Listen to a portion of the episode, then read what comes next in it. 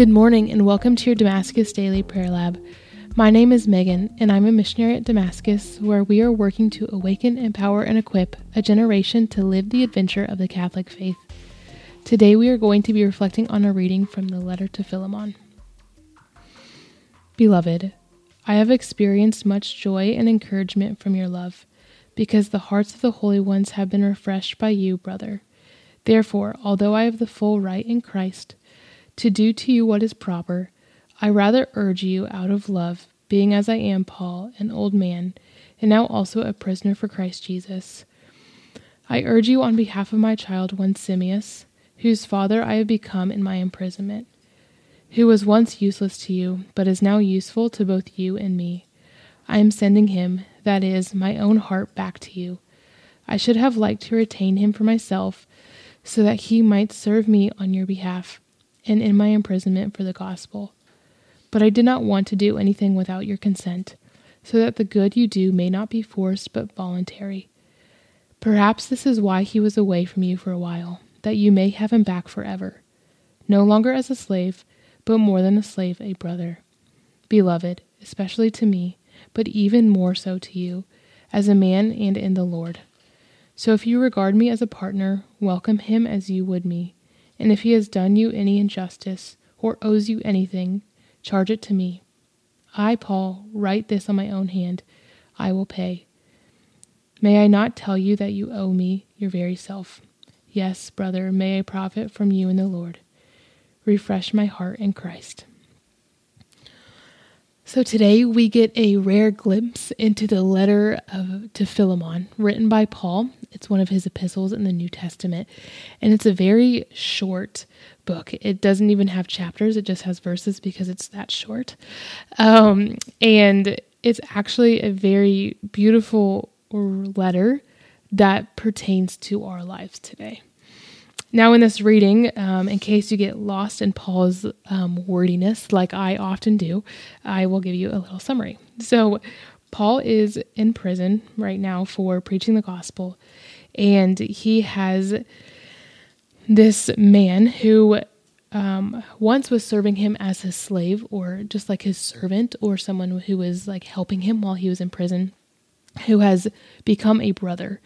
And he was actually the servant of Philemon before he was Paul's, and now they have shared this affection for this man together, um, and the friend that he has become, and the brother that he has become to both Paul and Philemon.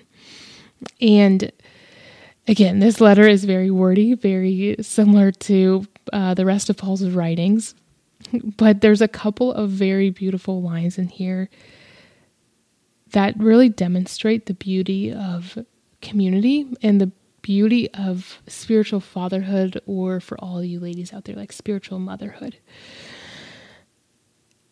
I think first, um, like in how he's talking about how this man has become not a slave to him, but a brother, and was at first like useless to him, but is now useful to Paul.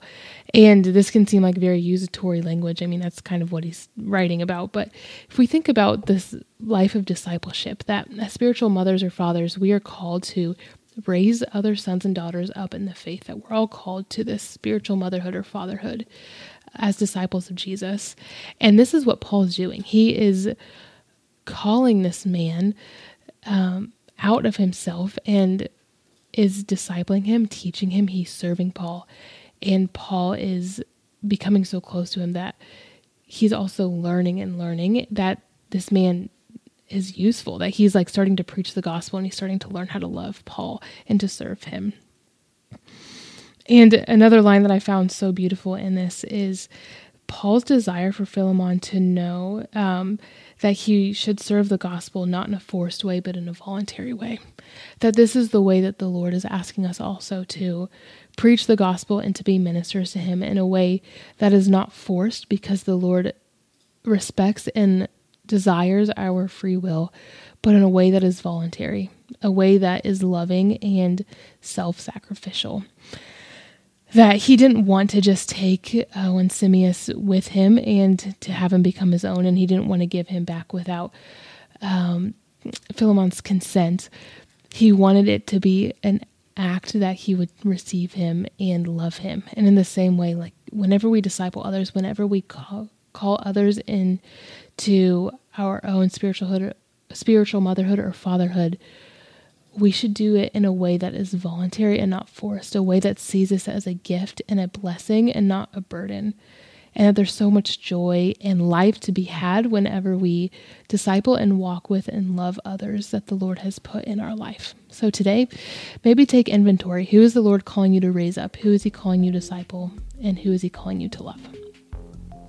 This has been a scripture reflection on the letter to Philemon. Again, my name is Megan, and to learn more about Damascus and the programs and events offered here, please visit us at damascus.net.